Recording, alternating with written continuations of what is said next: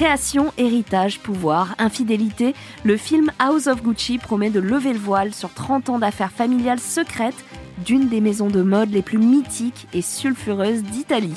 Pour nous en parler aujourd'hui, Clémence Bottino, née à Bémao, c'est une reine de beauté française, élue Miss Guadeloupe 2019, Miss France 2020, 90e Miss France même, et concours à Miss Univers cette année, mais surtout, elle suit des études à la Sorbonne en histoire de la mode. Bonjour Clémence. Bonjour Marie. Merci d'être avec moi aujourd'hui pour aborder l'un des grands axes du film House of Gucci, le deuxième tiers du film en vérité, qui raconte justement les coulisses de cette guerre de pouvoir entre les frères Aldo et Rodolfo, puis entre Maurizio et Paolo, sous l'influence de Patricia. Alors la première grande question que je me pose, c'est quand a commencé la rivalité véritablement au sein du clan Gucci? C'est assez intéressant parce que je crois que la, la, rivalité a été un moteur, ou plutôt un moteur, peut-être même un déclin dans cette famille, mais ça a commencé très tôt. Parce que Guccio Gucci, le, père, celui qui a créé la maison Gucci, avait cette habitude d'inciter ses fils à être en compétition tout simplement pensant que ça allait permettre à, l'entreprise de grandir. Donc ça commence très tôt déjà enfant. C'est une fratrie de quatre enfants. Hein. Il y a aussi Vasco et Grimalda. Mais malheureusement, les, deux principaux, ce sont forcément Aldo et Rodolfo, euh, les personnages qu'on découvre dans le film dans les rôles de Al Pacino et de Jeremy Irons. Ces deux-là vont avoir un vrai rôle et une vraie rivalité euh, dans la famille. Et comme tu disais, donc il faut revenir même à, à Guccio Gucci, donc le fondateur de la maison, qui met très tôt ses deux fils en compétition.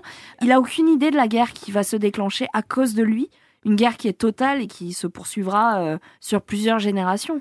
Il n'en a aucune idée, au contraire, euh, il croit en son projet, il croit en son, entreprise. Il, décède en 1953 millionnaire, milliardaire, donc euh, c'est une famille qui a énormément réussi. Il est parti de rien, il a, créé son empire, donc à ce stade, c'est difficile de s'imaginer qu'après trois générations, la, famille va se détruire et se déchirer quelles conséquences ça va avoir par la suite? Parce que tu parlais de moteur, mais aussi de déclin. La rivalité, c'est ça crée des ondes négatives. Et ce qu'on peut dire, c'est que dans cette famille, tout le monde va essayer de se tirer un peu une balle dans le pied. Enfin, c'est un jeu, c'est un jeu de mots qui, qui est très en adéquation avec le film, mais c'est la vérité. C'est-à-dire que chaque personnage cherche toujours à, à condamner un des frères, un des cousins.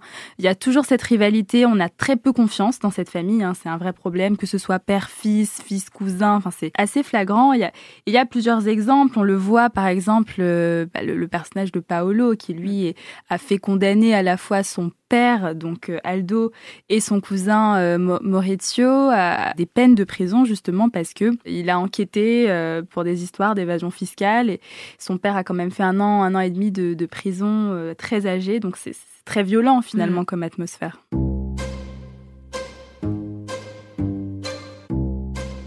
C'est pourtant pas entre Aldo et Rodolfo, donc les deux frères, que la guerre va éclater. Comme tu disais, c'est vraiment tout le monde qui essaie de se tirer un peu dessus.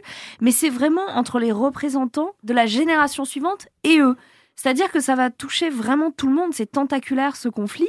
Comment Pourquoi? Ce qui se passe, c'est que les deux frères, donc au décès du père euh, Guccio en 1953, Rodolfo et Aldo partagent à eux deux 50% chacun euh, des parts de l'entreprise. Donc c'est énormissime. Énorme.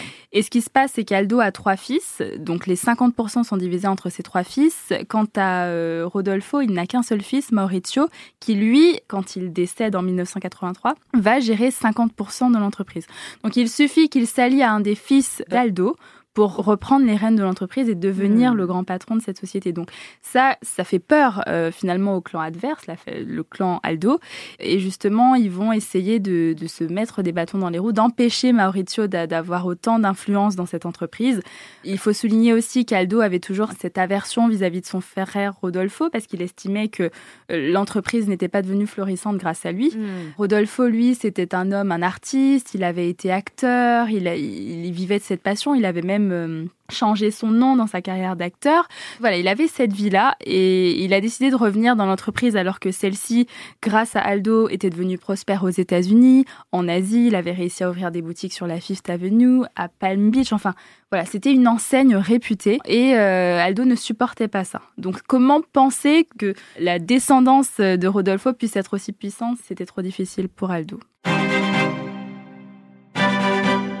La première phase de cette bataille va être initiée par Paolo, on en parlait tout à l'heure, un tempérament très très très instable, très volcanique. Tu peux nous en dire plus justement? Je trouve que le film, enfin le personnage de Jared Leto le met complètement en avant. C'est un anti-héros euh, qui est à la fois un enfant, qui a du mal à avoir le respect de son père. C'est dur quand même de d'avoir ce mépris, euh, de ne pas se sentir à la hauteur. Et donc euh, on lui doit par exemple, enfin apparemment, il aurait été un des initiateurs du, du célèbre logo Gucci, le double G. Mais c'est vrai qu'on a un peu du mal à y croire quand on le découvre dans le film. C'est un personnage qui, est instable, qui pleure tout le temps.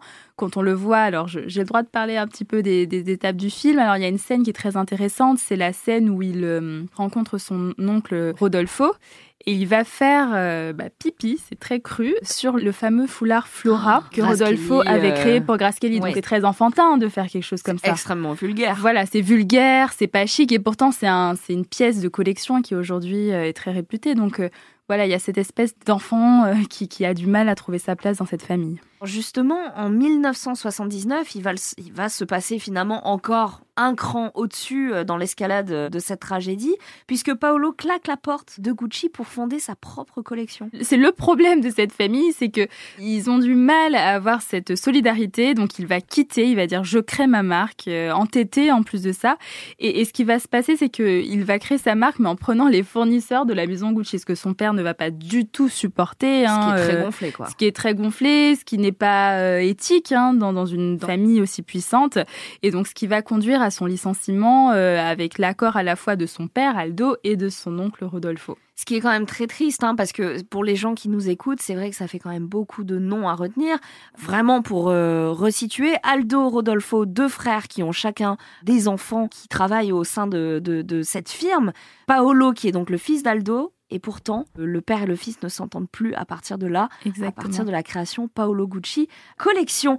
Aldo obtient en 80, avec le soutien donc de son frère, ce licenciement sans indemnité de Paolo. Exactement. Est-ce que là, on pouvait considérer que c'était la fin de l'histoire, la fin de l'acte? Qu'est-ce qui se passe après? Paolo ne, ne, se laisse pas abattre. Hein. Lui, euh, il veut sa revanche, il en veut à son papa, euh, il ne supporte pas ça, donc il va essayer de se rapprocher de son cousin. Parce que Maurizio, et c'est là que c'est intéressant, c'est que c'est un personnage beaucoup plus discret. Euh, on dit que c'est un peu le grand timide, qui n'a rien d'un entrepreneur célèbre, qui a du mal à prendre une décision. Il n'est qui veut même pas faire carrière là-dedans. Exactement. Hmm. Lui, euh, il voulait vivre sa vie, épouser sa femme, avoir une vie de famille. Et, finalement, il se retrouve avec cette femme, sa femme, Patricia, qui, elle, euh, bah, justement, elle rêve de, mondanité, elle a de grandeur. On la voit, le rôle de Lady Gaga est, est, parfaitement mis en valeur. On la voit toujours parée de des plus beaux bijoux, de fourrures, de belles matières, de velours. Et donc cette femme, euh, sans le filon, si je puis dire, elle, elle sait que son mari a un potentiel de devenir puissant et elle ne sera pas Maurizio se, se laisser abattre. Et donc du coup, elle l'encourage à se rapprocher de Paolo. Et ce qui va se passer, c'est que Paolo va céder ses parts à Maurizio. Et ça, ça va être un tournant décisif. Ah bah ça va être effectivement euh, là Maurizio devient beaucoup plus puissant. Il devient au fur et à mesure euh, le numéro un de cette, de cette entreprise Gucci. Et malheureusement, euh, Aldo, qui à cette époque n'a plus main mise sur ce qui se passe parce qu'il est en prison, ne peut rien faire pour, pour arrêter tout ça.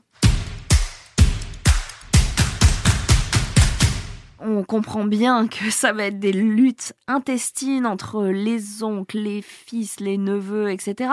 Est-ce qu'il y a une place pour la réconciliation dans cette famille? Est-ce qu'on espère à un moment que Aldo va pardonner à son fils, que euh, Maurizio va finalement vivre sa propre vie Est-ce qu'il y a une place pour euh, les rêves d'individus, les rêves de chacun? C'est difficile à dire puisque c'est comme dans toutes les familles, on ne sait pas vraiment ce qui se passe en interne, on suppose, bien que cette famille se soit vraiment déchirée au fur et à mesure, mais je pense qu'aujourd'hui, la société, l'entreprise Gucci a été rachetée d'abord dans les années 90 par mm. Investcorp et justement, je pense que c'est, on peut interpréter ça comme une sorte de, de résiliation. Aldo, son fils ont accepté que finalement, euh, à quoi bon arriver à ce niveau, à quoi bon être aussi riche, à, quoi bon chercher le pouvoir, quand finalement on en arrive là à se faire autant de coups bas. Et je pense que dans le film, c'est très bien montré.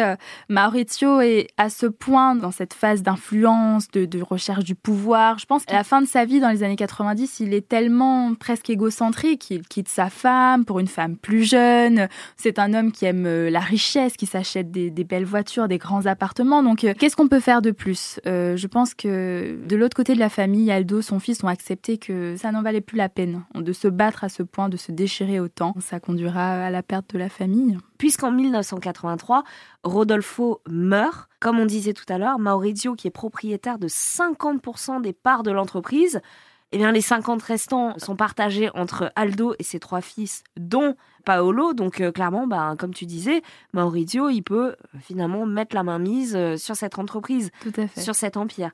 Du coup, il va y avoir un rapprochement entre les deux, un rachat. Exactement, un rachat. C'est-à-dire qu'à ce moment-là, Paolo en veut tellement à son père de l'avoir écarté de l'entreprise, de l'avoir dévalorisé.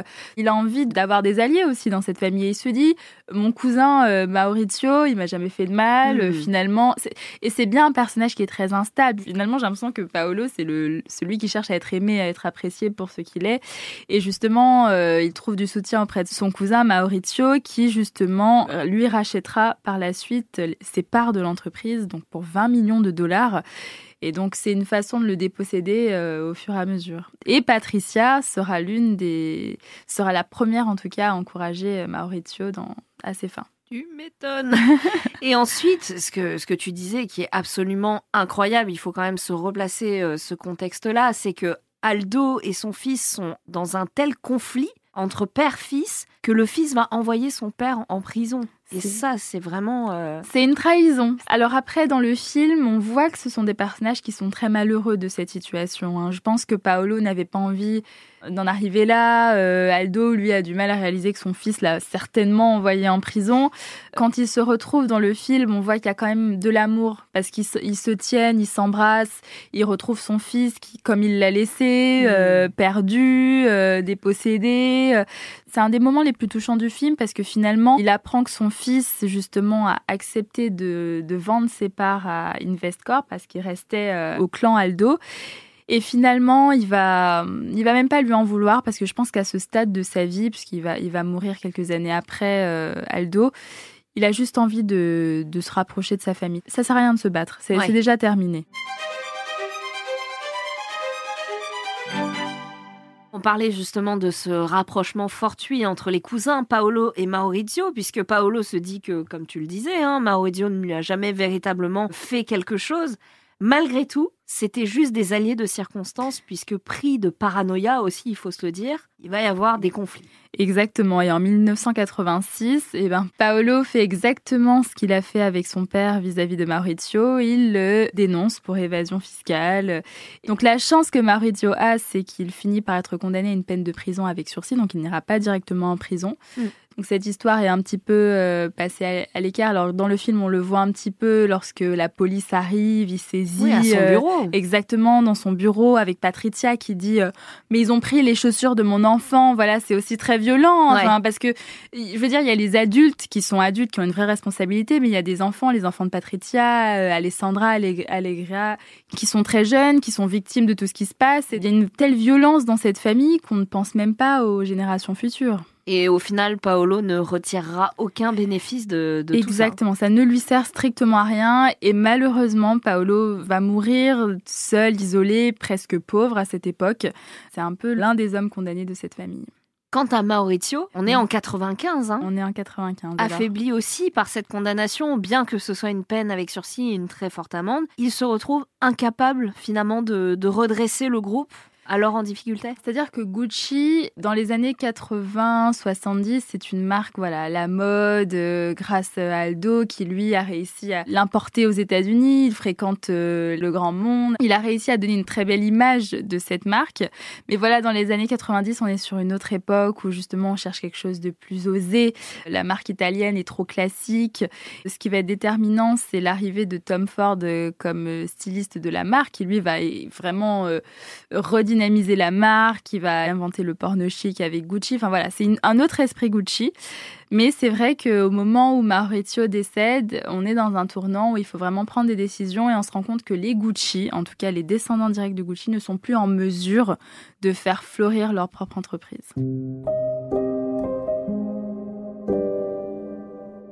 Est-ce qu'ils ne sont plus en mesure ou c'est aussi parce qu'il y a une vraie volonté de s'éloigner des médias, de la presse et de tout ce drame qui agitait la famille? Est-ce qu'on n'a pas envie d'un peu de paix aussi?